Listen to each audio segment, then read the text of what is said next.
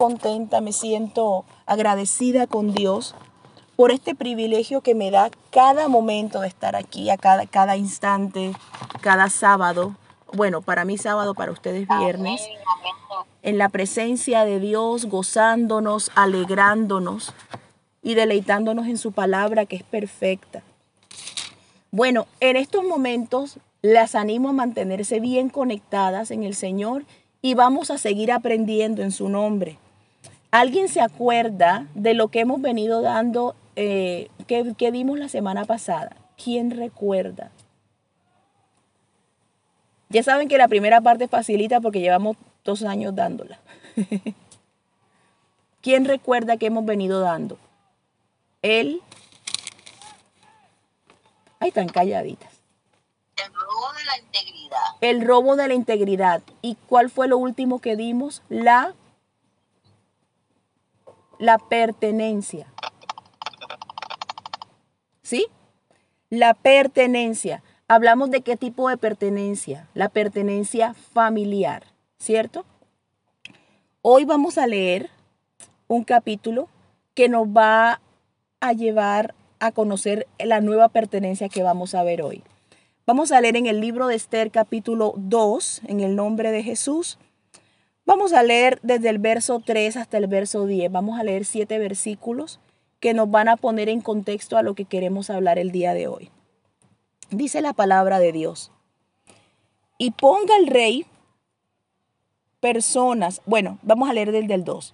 Y dijeron los criados del rey, sus cortesanos, busquen para el rey jóvenes vírgenes de buen parecer. Y ponga el rey personas en todas las provincias de su reino que lleven a todas las jóvenes vírgenes de buen parecer a Susa, residencia real, a la casa de las mujeres, al cuidado de Egay, eunuco del rey, guarda de las mujeres, y que les den sus atavíos. Y la doncella que agrade a los ojos del rey, reina en lugar de Basti. Esto agradó a los ojos del rey y lo hizo así. Había en Susa residencia real un varón judío cuyo nombre era Mardoqueo, hijo de Jair, hijo de Simeí, hijo de Cis del linaje de Benjamín. Wow, hijo de Cis. ¿Usted sabe quién es Cis? El papá, el papá de Saúl, el rey Saúl. Entonces, Simeí, el abuelo de Mardoqueo, era hermano de Saúl del rey Saúl. Mire por dónde va la cosa. Versículo 6. El cual había sido transportado de Jerusalén con los cautivos que fueron llevados con Jeconías, rey de Judá, a quien hizo transportar Nabucodonosor, rey de Babilonia. Y, habría, y había criado a Adasa, es decir, Esther, hija de su tío, porque era huérfana, y la joven era de hermosa figura y de buen parecer cuando su padre y su madre murieron, Mardoqueo la adoptó como hija suya. Sucedió que cuando se divulgó el mandamiento y el decreto del rey, habían reunido a, a muchas doncellas en Susa, residencia real, a cargo de Hegai.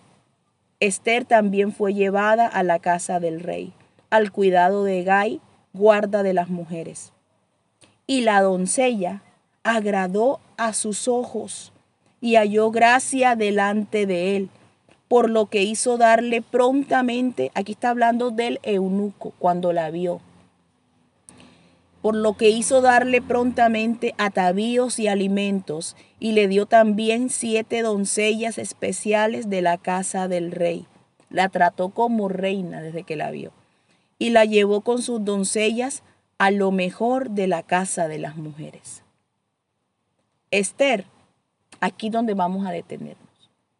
Esther no declaró cuál era su pueblo ni su parentela, porque Mardoqueo le había mandado que no lo declarase. El tema de hoy, mis hermanas, es el robo de la integridad, parte 11, la pertenencia a un lugar. De a dónde perteneces, de dónde eres. Bueno, eh, ya saben que nosotros hemos venido hablando de esto y estamos conectando todo esto con la palabra robo. Porque hay muchas cosas que como cristianos, como creyentes en el Señor, perdemos por no saber cuánto valen. A veces uno va caminando y ve algo alrededor y dice, ¿qué es esto? Ay, parece que fuera basura. Sí, sí, eso es basura, bótalo. No, pero espérate que está brillando. Hombre, que eso es un vidrio roto. No, no, no, no, no. No en este barrio. No, eso no. Eso no es nada que valga. Ay, no, yo me agacho. Y llega la persona, se agacha y lo coge. Esto es un diamante y como que se cayó de un anillo. Ah, sí. Ay, no, pero eso mínimo es de fantasía. No ves el barrio donde está. No ves el lugar al que pertenece. Ay, sí. ¿Y ahora qué vamos a hacer?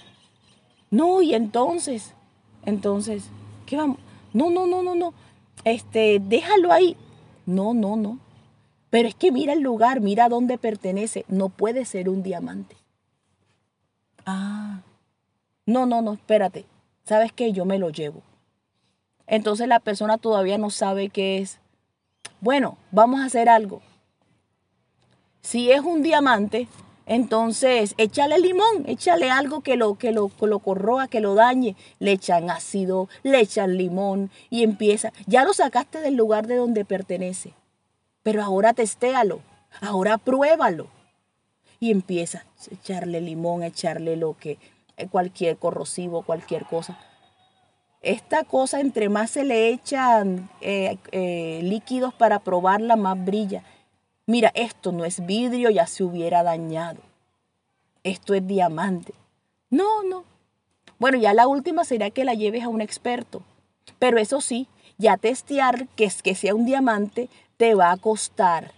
Porque te va a costar dinero porque la persona es especialista y te va a decir si es o no. Y si es algo de valor, te lo voy a intentar quitar.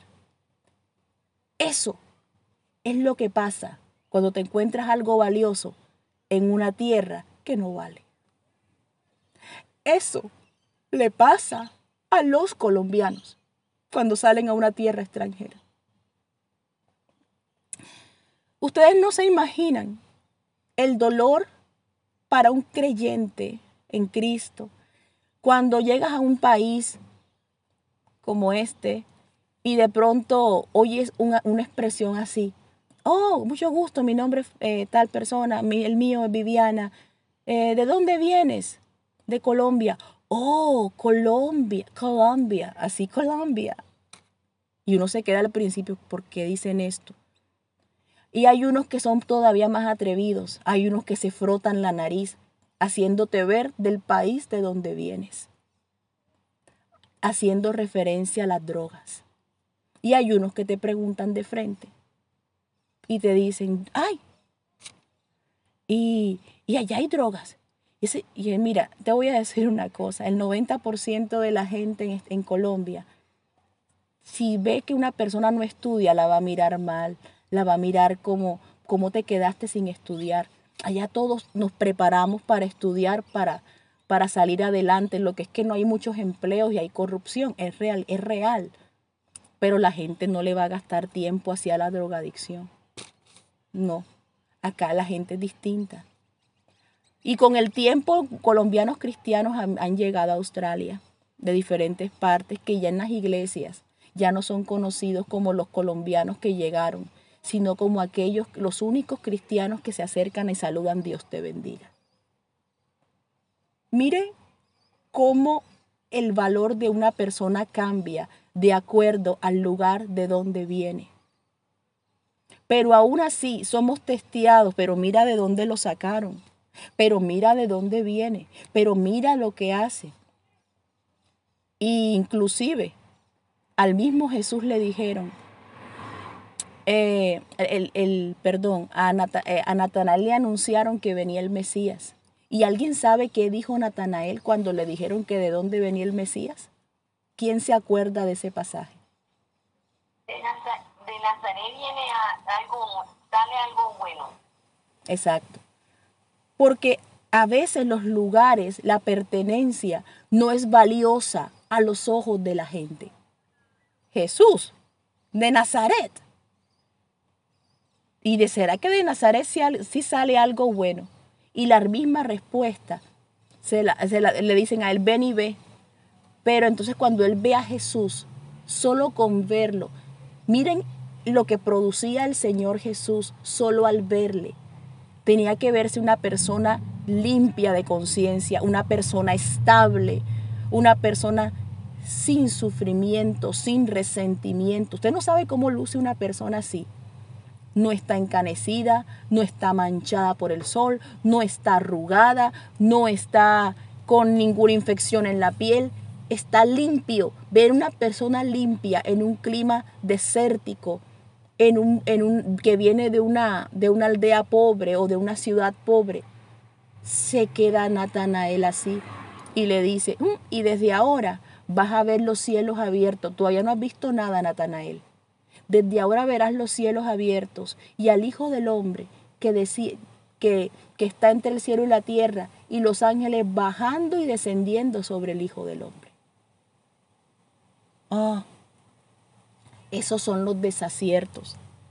Pero ya teniendo en cuenta esto, volviendo al valor que tenemos cada uno como alma, sabiendo de dónde venimos, no lo tenemos porque realmente vengamos de un lugar grande o de un lugar pequeño o de un lugar menospreciado o de un, o de un lugar prestigioso. Nosotros tenemos lo que tenemos en valor por la pura gracia de Dios y por la pura misericordia de Dios. Qué importante sería en esta noche establecer la diferencia entre gracia y misericordia, porque sí la hay. El hermano Eliseo predicaba y decía, el hermano Eliseo Duarte, la misericordia, hermanos, es para el mundo. Mm, sí, en mayoría sí es para el mundo. La gracia es para la iglesia, para los que están en el Señor. Mm, sí. Entonces, les voy a explicar un poquito de la diferencia entre misericordia y gracia para poder continuar con Esther. La misericordia es, vamos a hacerlo a través de este ejemplo. Hay un niño y al niño le encargaron que cuidara un estante que era del papá un estante de vidrio que tiene trofeos, que tiene cosas importantes de su papá, la mayoría frágiles. Entonces llega el niñito influenciado por otro niño y, y le empiezan a decir, pero juega, tú eres un gran jugador de fútbol, patea el balón, patealo. Y cuando lo patea, vuelve a patearlo para acá. Pero el niño con la, toda la intención, el, otro niño, hace que el, el niño que está cuidando el estante patee directamente al estante de vidrio donde están las cosas valiosas de su padre. Y entonces, ¿y ahora? Y él se queda así, Dios mío, estoy perdido, ya no tengo más que hacer. Y llega el papá y le dice, yo no te dije que cuidaras el estante. Y el niño llora y tiembla porque va a ser castigado. Y el papá lo ve y como lo ama tanto, él no corre a castigarlo, él primero corre como son cosas frágiles y son vidrios, él corre a ver su hijo. Y efectivamente, los cristales rotos caen sobre él y todo su cuerpo, sus brazos y piernas están incrustados de vidrios y está herido. ¿Tú crees que un padre golpearía a su hijo en esa condición, por muy valiosas que sean las cosas que perdió? Entonces, ahí es donde el Señor manifiesta su misericordia. El mal que te mereces no te lo da. El mal que se merece el hombre, ¿cuál es la paga del pecado? Entonces, la muerte y el mal que nos merecemos no nos lo da, no, no permite que caiga. Hizo que cayera sobre él mismo para morir, muriendo por nuestros pecados. Entonces, la misericordia, esa es la misericordia. Y el Padre corre a, a, sacar los vidrios incrustados del cuerpo de su hijo, que le están haciendo daño, y le dice, hijo, por favor, no tiembles, yo no te voy a maltratar, yo no te voy a castigar. Solo quédate quieto y déjame que yo te saque cada una de las heridas que te has causado por este pecado. Y a veces en momentos de pecado tienes que quedarte quieto en la presencia de Dios sin apuñalarte a ti mismo. Porque hay muchos que no son perdonados de sus pecados porque no se perdonan a sí mismos. Y no quieren salir de la idea de que están muertos y que ya pecaron y que tocaron el fondo. Oh, pon todo tu cuerpo con esos vidrios y esas heridas incrustadas en la presencia de tu Padre, que Él te va a limpiar, que Él te las va a quitar poco a poco. Y eso fue lo que el Padre comenzó a hacer. Y le dice, cuando ya pasa el tiempo, que ya lo limpia, que ya se, que ya lo, lo deja estar, comienza a curarse de las heridas, le dice, ¿tú por qué hiciste eso? Te llaman la atención los balones, ¿verdad? Sí, me llaman mucho la atención. Y él entró, pero yo no me di cuenta que era con la intención de que yo destruyera tu obra. Bueno, ahora yo te voy a regalar un balón por esto que pasó. No, y mejor que el que él te ofreció. No, no hagas eso. No, no. ¿Sí? Eso se llama gracia. Entonces, ¿qué es la misericordia? Que no te dan el mal que mereces y te dan y la gracia es que te dan el bien que no te mereces. Por ejemplo, si, si una persona llega en el Señor y le toca dejar una relación, una relación tormentosa, fea, de esas relaciones, y, y, el, Señor, el Señor le dice, tú lo que quieres es esto para tu corazón, ¿verdad? Tú lo que quieres es que Dios haga esto con tu vida. Quieres, quieres una, un hombre, un, esposo, o, o para los hombres una esposa, para formar una familia. Eso quieres, ¿verdad? Bueno, como has sido fiel y te has dejado quitar las heridas que tienes encima, aquí tienes tu esposo, aquí tienes tu esposa. ¿Sabes cómo se llama eso? Gracia. Y yo quiero saber, ¿han comprendido lo que es la misericordia y la gracia? Amén, amén. Entonces, ya saben cómo orar a Dios. El día que necesiten lo que no se merecen, pídanlo por gracia. Se llama el trámite, por gracia. Cuando es que quieres evitar que algo pase, pide misericordia. ¿Sí? Entonces, esas son las formas de acercarse a Dios. Esas son las formas de llegar al Señor. Entonces, aquí, volviendo a Esther, tenemos una persona que ella está, ella está en estos momentos en un lugar y está en ese lugar por causa de la idolatría. Ahí está. Entonces, la idolatría que causa, la idolatría causa pérdida de la tierra. Entonces, vamos a mencionar dos casos, porque como el reino después de Salomón por la idolatría, la apostasía, porque él, su corazón es desviado por las mujeres. Él se vuelve idólatra al final y entonces él, eso produce un juicio sobre el pueblo y el reino se divide y él solo le queda una tribu, la tribu de Judá y media tribu de, de Benjamín, una minoría de otra de la tribu de Benjamín y el resto son Israel. Israel, como no tuvo un sacerdocio directo, ellos pierden la pertenencia al lugar de donde venían. Les robó la pertenencia a la idolatría. Porque por ley de Dios, Dios les entrega a ellos un territorio y los hace, este territorio es tuyo, este territorio yo te lo entrego, este territorio es para que tú crezcas y aquí en la tierra que luche leche y miel, me adores con tu familia. Pero quedaron pueblos alrededor para prueba de ellos. Y fue mucho el, problema porque muchos perdieron el examen delante del Señor. Y entonces eh, ahora mismo las naciones quedaron así. Reino del norte con capital Samaria y reino del sur con capital Judá, que todavía se llamaba, eh, la capital era Jerusalén. En el reino del norte les dije que no había un sacerdocio porque Jeroboam, que fue el primer rey de la tribu del norte, del reino del norte, no quería que estos bajaran de regreso al reino de Jerusalén porque podían potencialmente unirse. Podían unirse de nuevo al reino de, de Judá, de, de, de, Salomón, y él no quería eso. ¿Qué hizo?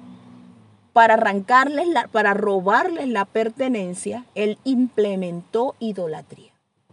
Él toma y les hace dos becerros de oro dos becerros de oro y les dice, estos Israel fueron los dioses que te sacaron de Egipto. Vuelve y se repite la historia.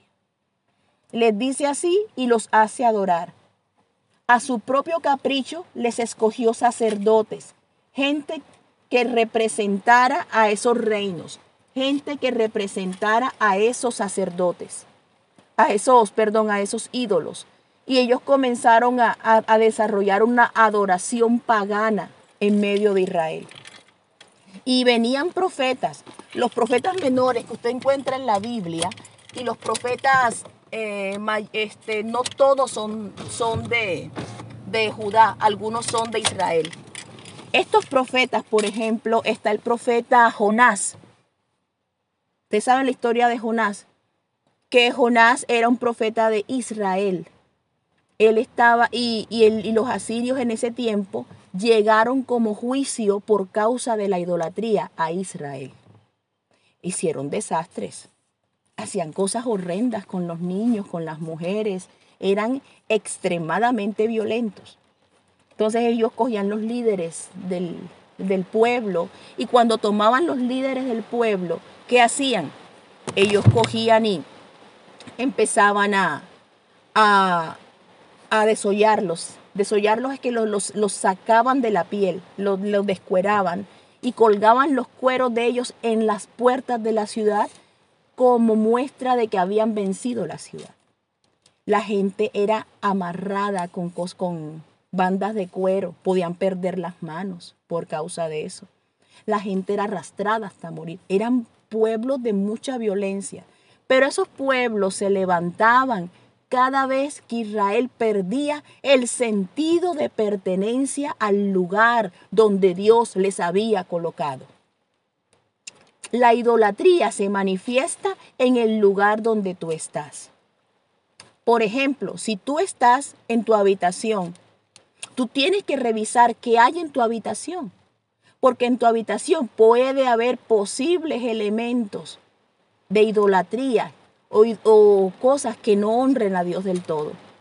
Por ejemplo, si tú tienes un cuadro, vamos a hablar de ejemplos físicos, eh, ejemplos cotidianos. A mí me regala mi mejor amiga, un ejemplo, me regala una foto con, con, unos gatos y yo voy a colocar esa foto con gatos en mi, en mi habitación. ¿Cree usted que eso es correcto? ¿Qué dicen ustedes? La Biblia me dice... No es correcto. No, ¿verdad? Porque la Biblia me manda que no me haga imágenes. Y uno no puede poner por encima imágenes de animales, porque a mí Romanos me dice que ellos dejaron la gloria de Dios incorruptible por la, por la gloria del Dios corruptible, por, por la, perdón, por la gloria de lo, de lo corruptible. Vamos a leerlo. Exacto. Cuadrúpedos. Vamos a leerlo para no, para no decir, para que no se nos quede nada y para no decir nada de más. Eso está en Romanos 1.23. Cambiaron la gloria del Dios incorruptible en semejanza de imagen de hombre corruptible, de aves, de cuadrúpedos y de reptiles. Por lo cual también Dios entregó a la inmundicia y a las concupiscencias de sus corazones, de modo que se deshonraron entre sí sus propios cuerpos.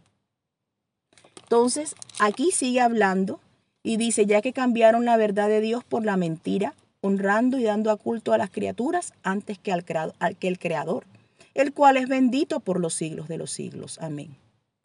Entonces, así es que el hombre pierde pierde la presencia de Dios en su habitación, en su lugar.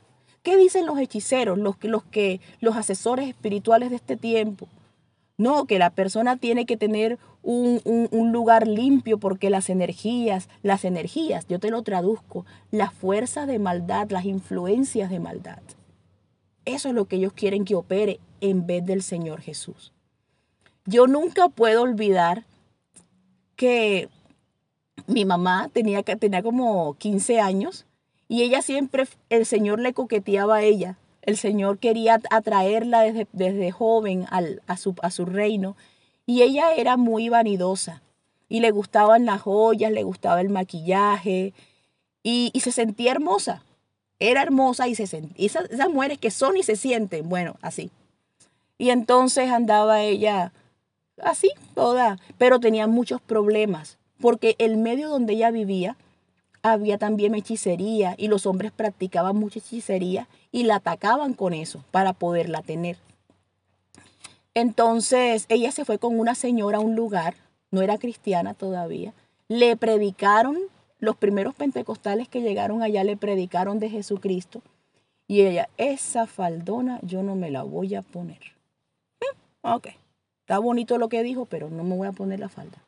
Se fue con la señora y le fueron, cuando fueron a ver, fueron a visitar a una bruja, una bruja muy famosa de aquel lugar. Y, y la, y la bruja estaba presentando su, su, sus soluciones a la gente, la cual la gente hacía filas para verla, la gente estaba esperando turnos como consultas y ya le tocaba el turno a la señora que iba con mi mamá. Y entonces ella cuando ya se acercaba a la puerta podía ver más de cerca qué hacía la señora, cómo eran los que entraban, qué se oía. Y ella sintió algo raro, me dice, Vivi, yo sentí algo raro. Y yo dije, hoy es el día que yo voy a probar si esos pentecostales tienen poder o no lo tienen. Porque la falda sí no me convence, decía ella. Y decía, en el nombre del Señor Jesús que predican los aleluya, no vas a hacer nada. en el nombre de Jesús de los que predican los aleluya, hoy no te sale nada. Y en el nombre de Jesús de los que predican los aleluya, hoy te vas y no vas a lograr nada de lo que vienen a hacer aquí.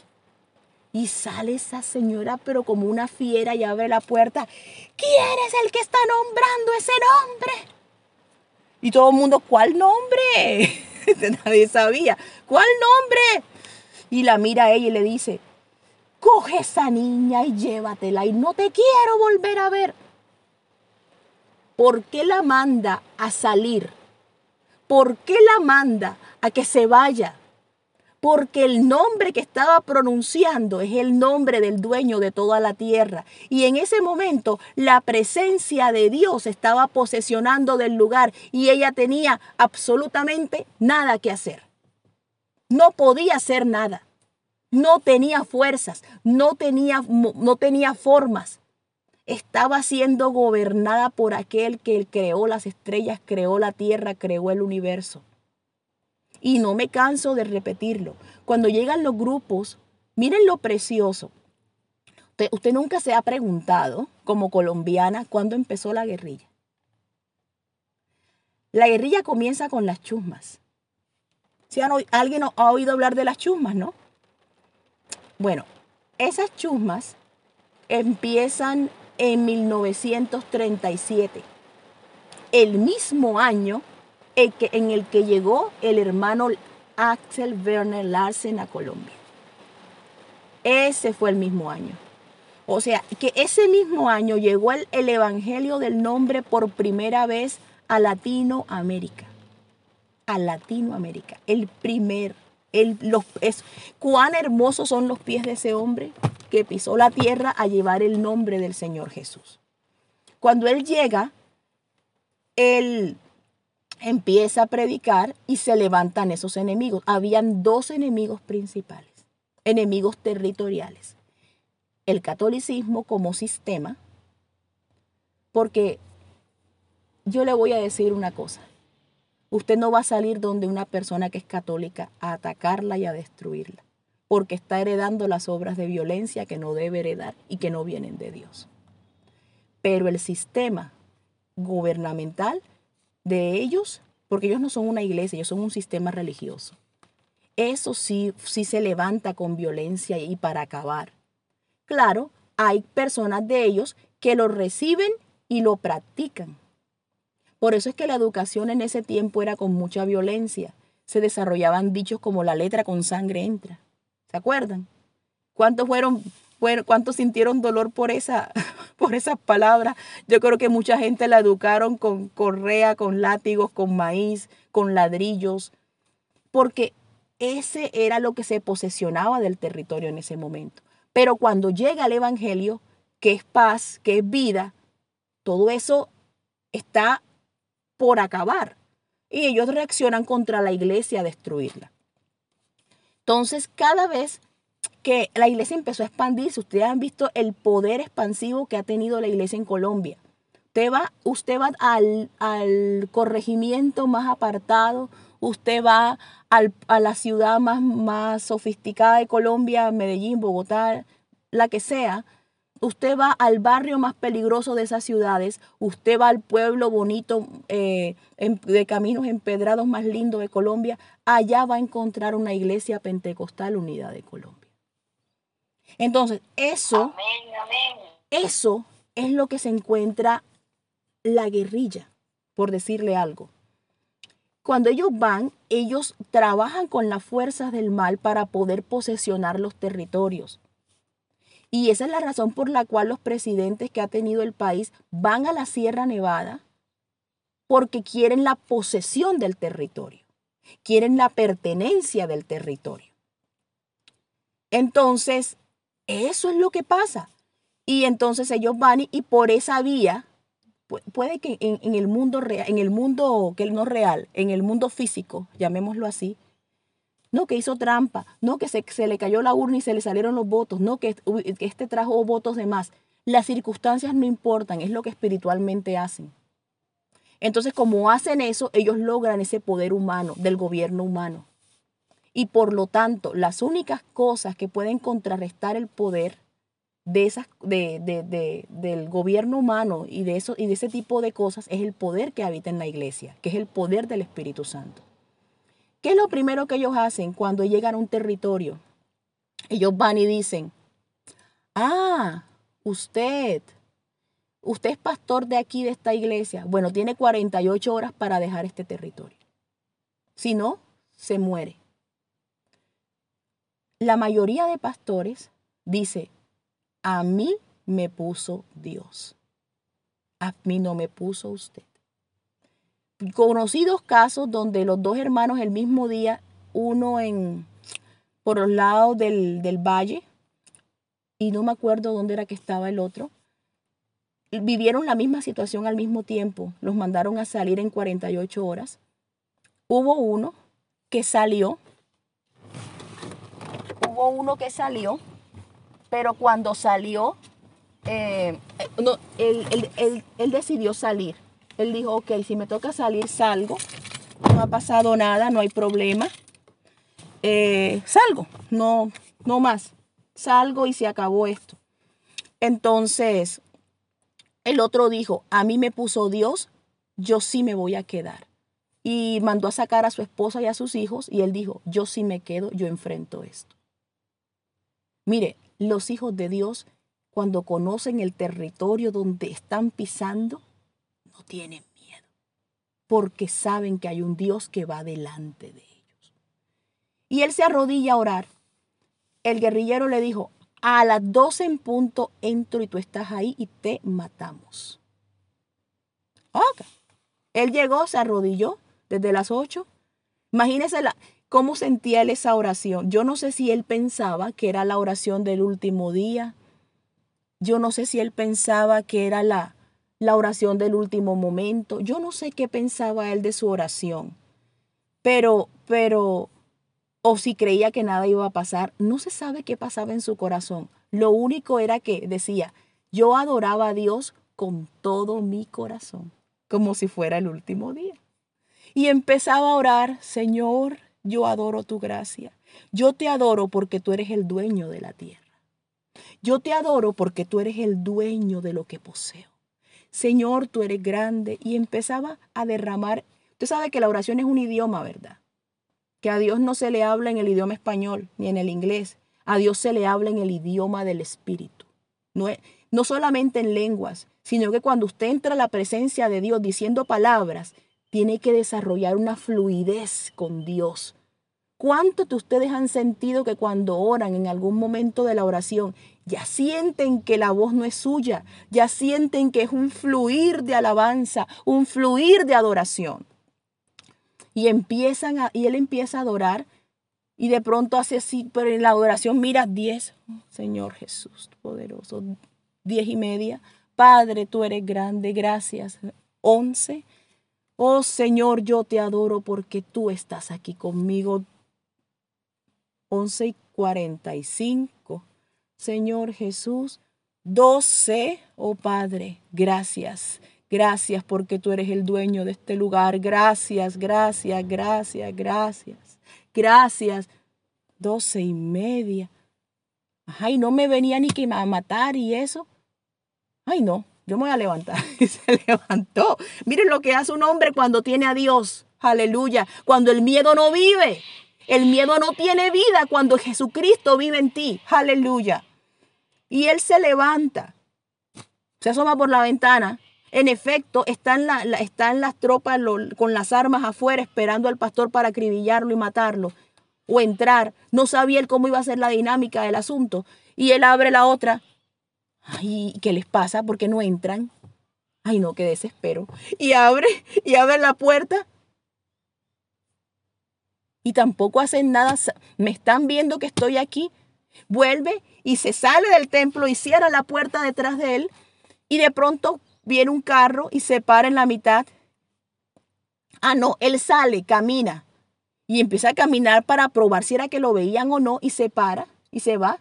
Cuando va caminando, en la esquina le para un carro con un hombre que le dice, ¿eres de aquellos que se quedan o eres de, o eres de aquellos que se van? Y él mira para atrás, yo creo que ahora me voy. Ah, bueno, súbete al carro. Y subió al carro, lo llevó a la carretera y lo dejó en la carretera y le dijo, ahora coge este camino y mantente aquí. Le dio instrucciones de cómo estar con su familia y se fue. Pero el asunto es que cuando él va a, volver, a voltear a ver el carro ya no ve más nada. El ángel de Jehová acampa alrededor de los que le teme y los defiende. Entonces, mira, mira cómo se porta alguien que tiene conciencia de a dónde pertenece, de, de dónde es. Por eso es que cuando nosotros vamos al Señor y, y estamos por primera vez en su camino, que nos bautizamos, ya nosotros tenemos que hacer ese acto consciente. ¿Consciente de qué? Fácil, consciente de que nosotros no tenemos más vida en el mundo. Tú no eres colombiana, eh, más. O sea, tú no eres, tú nomás nunca eres colombiano después que te conviertes. Ay, hermana, no me diga eso. ¿No ves que tú te moriste ese día que te bautizaste? El que murió fue un colombiano. Entonces, ¿quién nace? Nace un ciudadano del reino de Dios. Y ahí es donde entra Zacarías Palacios cantando. Todo es distinto, todo es distinto en el reino de Dios. Aquí, aquí se vive muriendo, aquí se baja subiendo, Sí, sí recuerdan esa alabanza. Ahí, aquí se gana perdiendo, porque aquí todo es distinto. Todo. Hasta, hasta los ataques son diferentes. Tu reacción a los ataques son diferentes. Tu reacción al defenderte es diferente. Pesa más a las tinieblas.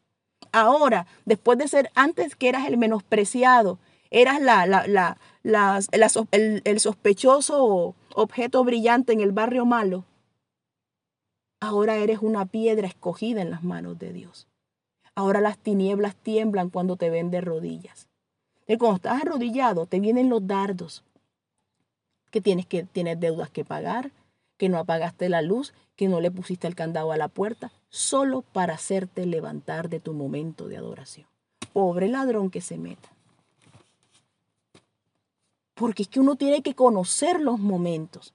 Ustedes se acuerdan, hace dos sábados, eh, dos viernes, que les estuve hablando de George Muller, eh, un misionero que era alemán que fue a, a rescatar, un pastor que rescataba huérfanos en, en, en, Inglaterra, si se acuerdan. Y mientras hablábamos de este hombre, a mí se me olvidó ese día mencionarles, pero se los menciono ahora.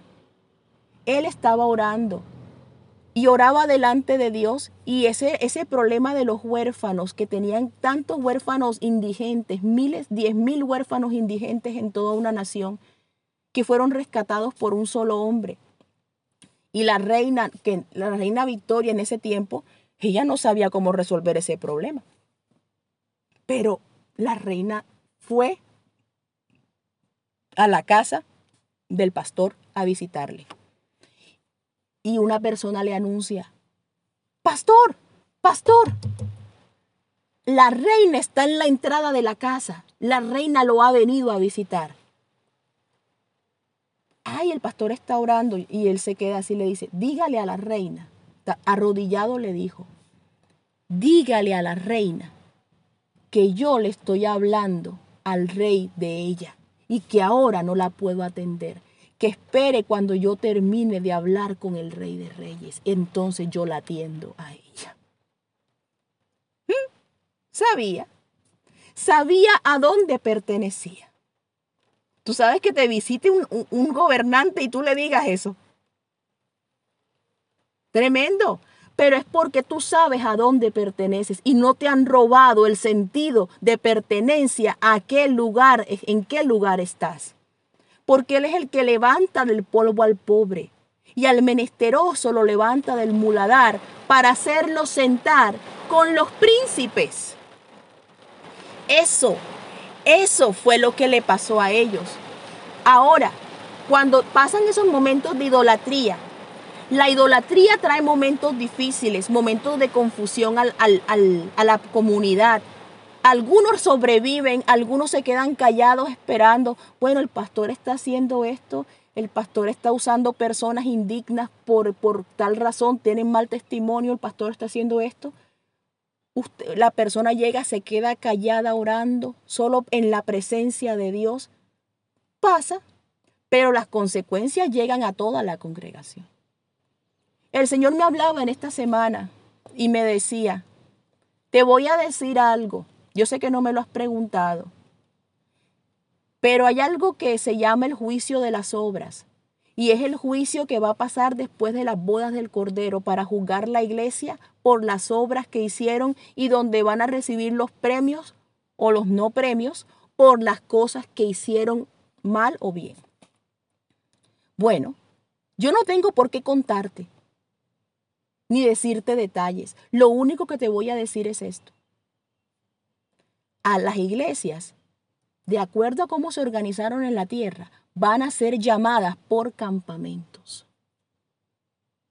¿Cómo así? Sí, van a estar en campamentos por denominaciones. Y yo las llamaré. Y si tú estás en una denominación, si tú estás en un lugar donde hacen cosas que yo a ti no te he enseñado, ¿Cómo vas a levantar a otros? ¿Cómo vas a, cómo, cómo, desde qué lugar te llamo? ¿Cómo vas a ser tú convocado? Por eso es la importancia de que los hermanos estén en, un, en una mente, en un sentido, en un acuerdo con Dios, sintiendo un mismo amor y un mismo sentir. Porque ¿cómo andarán dos si no estuvieren de acuerdo? Dios es poderoso y Él es el que marca aún las cosas que en territorio nos ha entregado. De la misma forma en que en su momento marcó el territorio de Israel.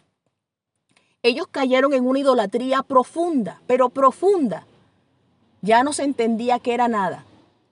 Y fueron tomados finalmente por los asirios y les pasó lo que dije, esos actos de violencia. Y Jonás fue testigo de eso. Por eso era que él no quería ir a Nínive para por Jonás que ellos murieran porque ellos habían hecho bien, bien feo con Israel. Lo que le hicieron a las embarazadas, lo que le hicieron a los bebés, era espantoso, horrible. Y él no quería ir por razones naturales. No quiero ir. Se, por, se portaron muy mal. No merecen la salvación. ¿Qué hace el Señor Jesús? ¿Qué hace Dios en su infinita misericordia? Lo mete en un, en un, en un, en un pez, lo prueba con su propia vida para que finalmente vaya. Pero ahora pasaba algo. Durante ese tiempo, ellos decidieron disolver a Israel. Aparentemente una decisión muy asiria. Ellos decidieron disolverla. Cogieron toda la gente que estaba en Israel, todas, todos los israelitas, sacaron los, los, los, eh, los, los dispersaron, los echaron a otros territorios, los enviaron fuera, vaciaron todo Israel, vaciaron una nación, el reino del norte, y metieron gente de otros, de otros países ahí. Ahí la metieron. Entonces cuando los metieron, el Señor dice la Biblia, vamos a leérselos porque esto, esto, es muy, esto es delicioso de leer. No es una experiencia fácil, pero es una experiencia que nos, nos, aporta más entendimiento acerca de cómo Dios opera de acuerdo a la idolatría y al lugar donde la gente pertenece en, en relación con, con el pecado, cuando reciben las consecuencias del pecado. Permítame leerle Segunda de Reyes 17:25. Dice, Trajo el rey de Asiria gente de Babilonia, de Cuta, de Aba, de Hamad, de Sefarbaín, y los puso en las ciudades de Samaria en lugar de los hijos de Israel. Y poseyeron a Samaria y habitaron en sus ciudades. Y aconteció al principio, cuando comenzaron a habitar allí, que no temiendo ellos a Jehová, envió contra ellos leones que los mataban. ¿Qué les mandó? Leones. Ahora miren esto. Dijeron pues al rey de Asiria, las gentes que tú trasladaste y pusiste en las ciudades de Samaria no conocen la ley de Dios de aquella tierra y él ha echado leones en medio de ellos, y he aquí que los leones los matan, porque no conocen la ley de la no conocen la ley del Dios de la tierra. Miren esto. Mire, yo les voy a decir algo en el temor de Dios. Nosotros no somos indígenas eh, y que poseamos la tierra de Colombia. Eh, somos gente que es colombianos y todo, pero ahora se ha levantado un movimiento donde no, esta tierra pertenece a los ancestros, esta tierra pertenece y aquí en Australia hay que darle un saludo diario en las empresas y colegios a los espíritus que viven en, a los espíritus, ¿qué les llaman ellos? Los espíritus custodios que viven en esta nación, hay que saludarlos y reconocerles que la tierra es de ellos. Yo les pregunto algo, ¿usted siendo maestra haría eso? No. Dice la Biblia que el Señor dice en el Salmo 50, si yo tuviese hambre, yo no te lo diría a ti, pues mío es el mundo y su plenitud. Entonces, de Jehová es la tierra y el mundo y todos los que en él habitan, dice la palabra. Entonces, es importante tener claro, es importante establecer que Dios ha traído sobre nosotros un poder, poder, poder para contrarrestar todas esas fuerzas. Y que cada vez que tú pisas un lugar, tú estás marcándolo con las huellas del Espíritu de Dios. Que tú le estás causando estragos y atrasos a las tinieblas porque ellos no pueden prevalecer cuando hay una boca que se levanta en santidad, invocando el nombre que es sobre todo nombre. Entonces, ¿qué les tocó hacer? El rey de Asiria mandó diciendo, llevad allí algunos sacerdotes que trajisteis de allá, y vaya y habite allí, y les enseñe la ley de Dios del país. Y vino uno de los sacerdotes que había llevado cautivo de Samaria y habitó en Betel, y les enseñó cómo habían de temer a Jehová. Miren el problema que ocasiona cuando te metes con una tierra que es de Dios, que ha sido consagrada a Dios. Yo entiendo profundamente que nosotros somos templo del Espíritu Santo y que, y que nosotros somos el templo y que la profecía de Jeremías de que pondré mi ley ahora no en tablas de piedra, sino en su corazón, se cumple en la iglesia. Yo eso lo sé. Usted también lo sabe. Pero ¿cómo es posible que ahora los templos del Señor, los templos, los templos de adoración de la iglesia, se usen para comercio, se usen para contienda, se usen para cobrar, se usen para argumentar, se usen para llevar personas para que les den charlas de, de sexo, de psicología, de ideologías de género. ¿Es que acaso el poder de Dios ha menguado en la iglesia? No, ha menguado en las mentes de los que hacen eso. Ha menguado en el corazón de aquellos que se levantan en ignorancia o en apostasía para provocar a Dios en relación al lugar que Él les ha entregado para santificar. Entonces, si el templo, si, si, si el templo de piedra nada vale, ¿para qué lo dedican? ¿Los templos acaso no los dedican? Y dicen que esta casa va a ser de oración, entonces no puedes entrar a chismosear. No puedes entrar a hablar mal de tu hermano.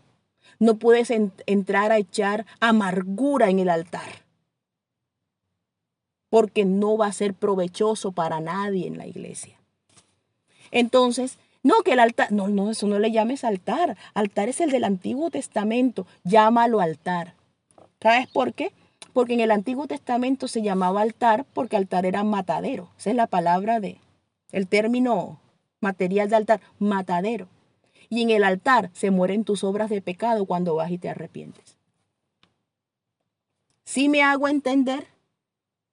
Entonces, es importante que valoremos profundamente lo que Dios nos ha dado. Ahora acaso, tú, tú vendes una casa y compras otra, y que tú no la oras, tú no la santificas, o si tú alquilas un cuarto, en ese cuarto donde vas a vivir, no te tomas el trabajo ni siquiera de orar y de tocar y de santificar lo que vas a traer solo porque tu cuerpo es santo. Esa es la vida del creyente. No es una vida de fanatismos ni exageraciones. Lo lamento por los que piensen diferente, pero es que los estándares de Dios son altos. Y por lo menos yo voy a hacer, yo personalmente, yo haré el, haré el esfuerzo de alcanzarlos, porque en lo que yo no pueda alcanzar, sabemos que Dios nos va a hacer llegar a ellos, porque Él ve la intención del corazón bastante mal usado término en este tiempo, donde la gente se maquilla, donde la gente coge su propio lugar para esconder sus, sus maquillajes, sus joyas, las cosas que los separan de Dios para después aparentar en la iglesia algo distinto. Dios no está para mentiras. Recuerda que Él es la verdad y Él conoce hasta lo que está operando dentro de tus órganos. Así que a alguien como ese no se le puede mentir. ¿De dónde eres? ¿De dónde eres? Yo te pregunto en esta hora. ¿A quién perteneces? Nosotros celebramos una fiesta en la Biblia. Bueno, la, en Israel celebraban la fiesta de los tabernáculos. Hay como cuatro fiestas que son de estatuto perpetuo porque involucran a la iglesia. Nosotros no somos judíos de nacimiento, pero por ejemplo, la fiesta de los tabernáculos, ¿qué representa? esta carne es, corrupción. Cuando yo me vaya al cielo, mi cuerpo, mi carne va a ser transformada, dice la palabra. No todos dormiremos, pero todos sí seremos transformados. En un abrir y cerrar de ojos a la final trompeta, porque se tocará la trompeta. Y cuando esto ocurra, entonces la trompeta será tocada y yo mi cuerpo será transformado. Por eso es que celebran la fiesta de los tabernáculos, porque la fiesta de los tabernáculos es una fiesta de casas temporales. ¿Sí? Casas temporales, casas que están ahí de momento, como los campamentos de Israel que los levantaban y se tenían que trasladar. Lo mismo pasa con nosotros. Espiritualmente, como Israel, estamos en el desierto.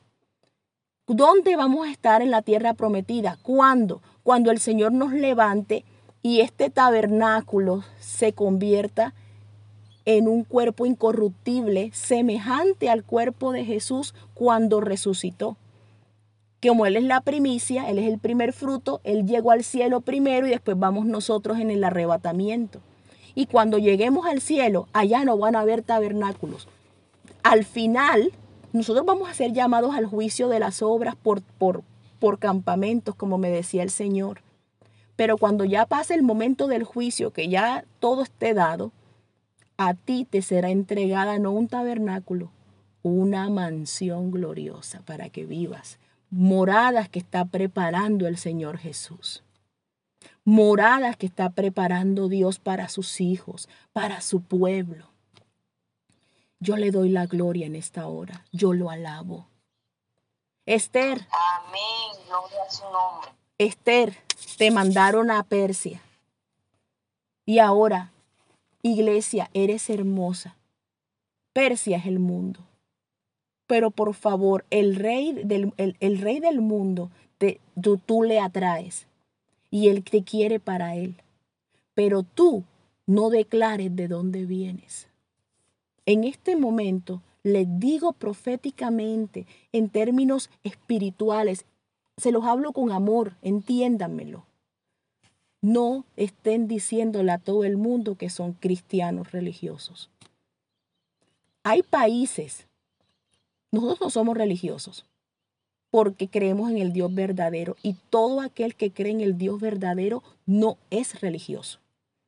Hay países como Austria, donde usted tiene que pagar un impuesto mensual de 15 euros si usted es cristiano. Tiene que pagar impuestos. A lo que la persona se aparta, ya no deje pagarlos. Porque es la forma en que controlan cuántos cristianos hay.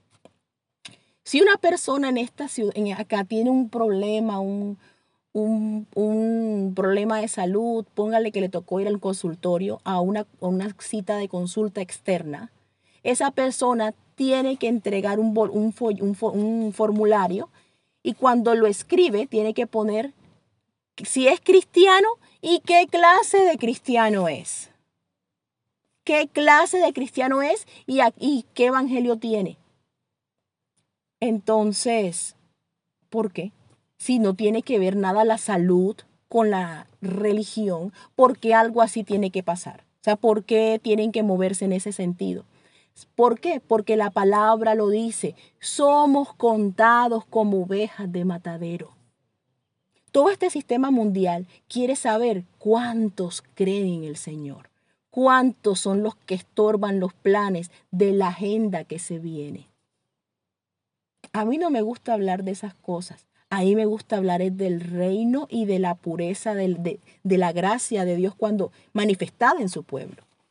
Pero hay cosas que, de, las que estamos, de las que estamos inconscientes y que tenemos que estar apercibidos guarden la pertenencia suya a Dios. No le estén contando cómo sueñan, qué visión tienen de Dios. Guarden eso en su corazón como un tesoro.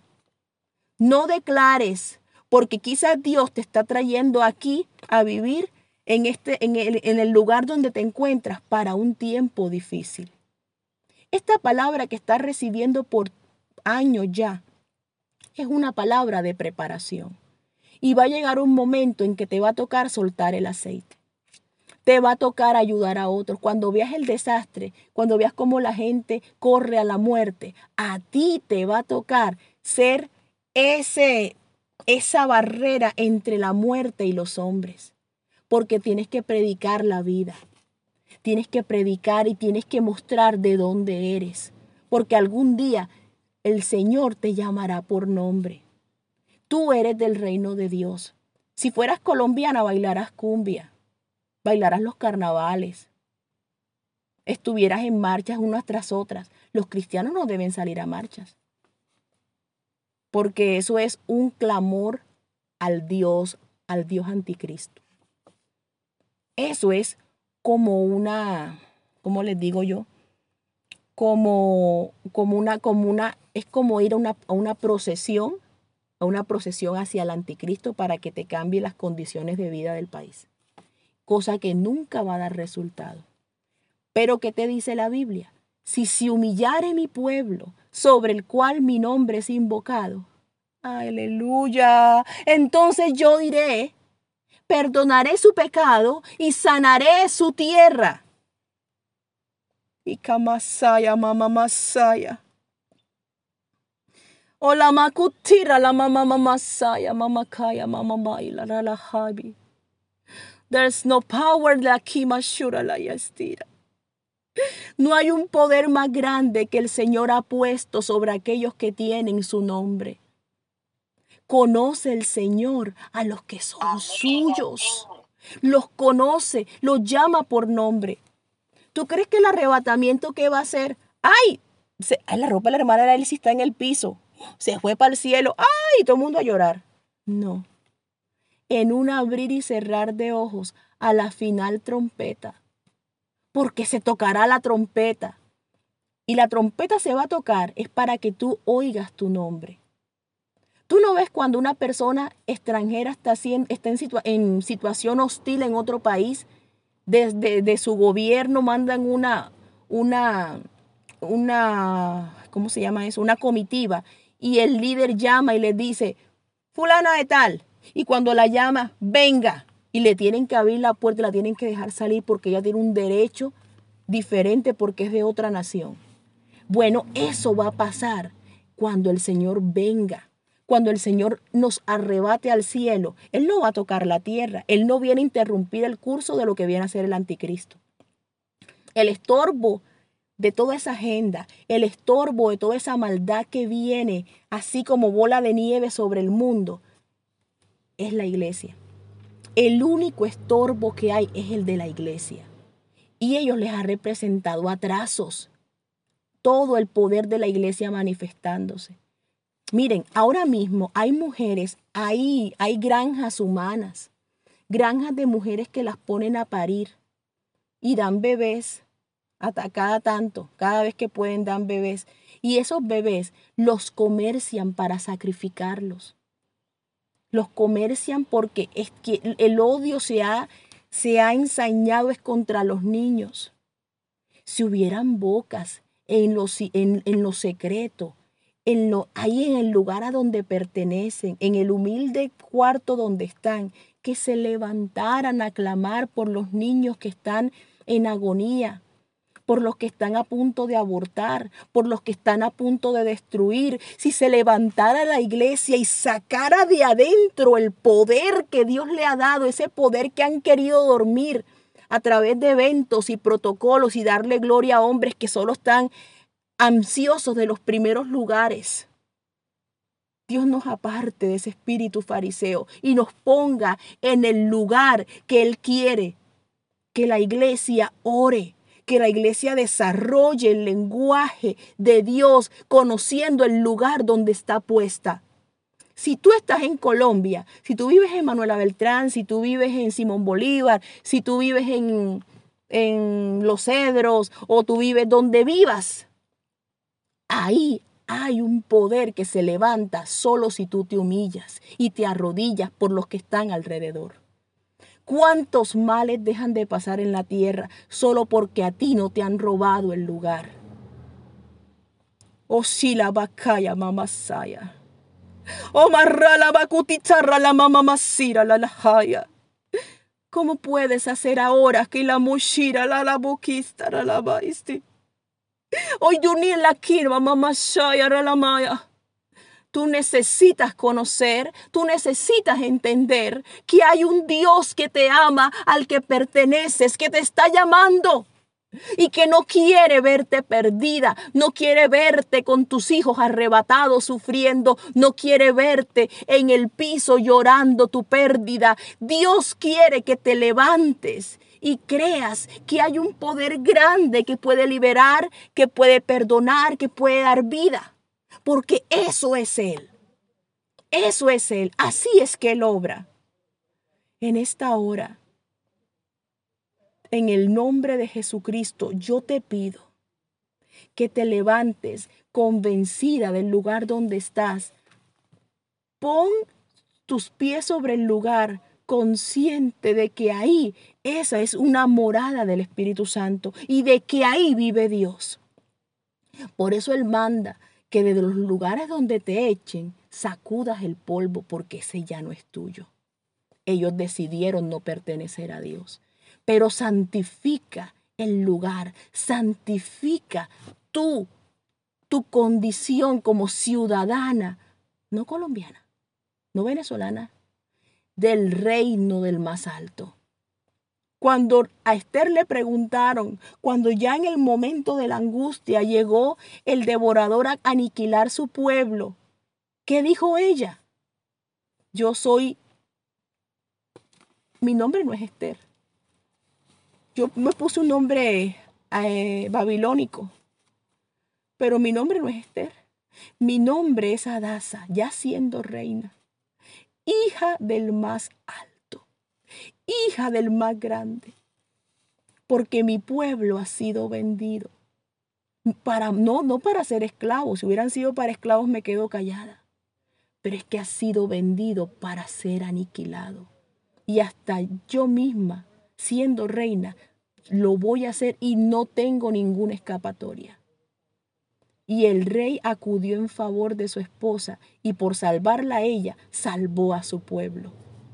Yo te pregunto en esta hora, ¿a cuántos puede salvar Dios porque tú te incomodes un poco y te pongas en la línea de batalla a orar y a interceder por los que necesitan al Señor? Él es grande, Él es poderoso, Él es bueno. Él es quien hace milagros. Si tú sientes que tu vida es como una onda de mar que va y viene, Él lo sabe. Que a veces puedes orar y al día siguiente estás tan levantadita de la oración, tan perfecta, que ya no te dan ganas de volver a orar, porque no quieres volver a llorar. Humillaos bajo la mano del Señor, y Él os exaltará cuando fuere tiempo. Ahora humíllate ante Dios. No caigas, no te dejes caer, no te dejes destruir, no te dejes acabar por lo que no es Dios, por lo que no trae vida. Recuerda dónde perteneces. Los que te ven alrededor saben que eres una princesa. Cuando ven tus ojos, ven realeza. Cuando ven tu ropa, ven tu procedencia. Cuando ven tu cabello, ¿qué son esas pentecostales con esos cabellos largos? Esas mujeres a las que Dios no hay otras denominaciones, solo las pentecostales del nombre. Esas que Dios ha dado mandamientos sobre sus cabellos hermosos, largos. ¿Qué son esas mujeres? Porque Dios las adorna así. Porque no eres de donde naciste, eres de un reino mayor. Eres de un reino que vence a las tinieblas. ¿Alguien quiere amar a Dios aún más? ¿Alguien quiere darle a Dios todavía más de lo que Él merece, de lo que le has dado? Amén. Él está aquí. Entrégate a Él. Entrégate. Recuerda esos ancianos que decían en el pasado, yo me entregué al Señor. Yo me entregué al Señor el día que me entregué. Tú tienes un recuerdo de eso. Si no lo tienes, fabrícalo ahora mismo. Entrégate a Dios. Entrégate a Él. Ríndete a Él. Él es tu fuerza y tu sustento. Y sobre Él, ni, ni alrededor ni debajo de Él hay más. Él es tu Dios y tu fortaleza. Bendito sea ese nombre. Aleluya, en el nombre de Jesús. Amén y amén.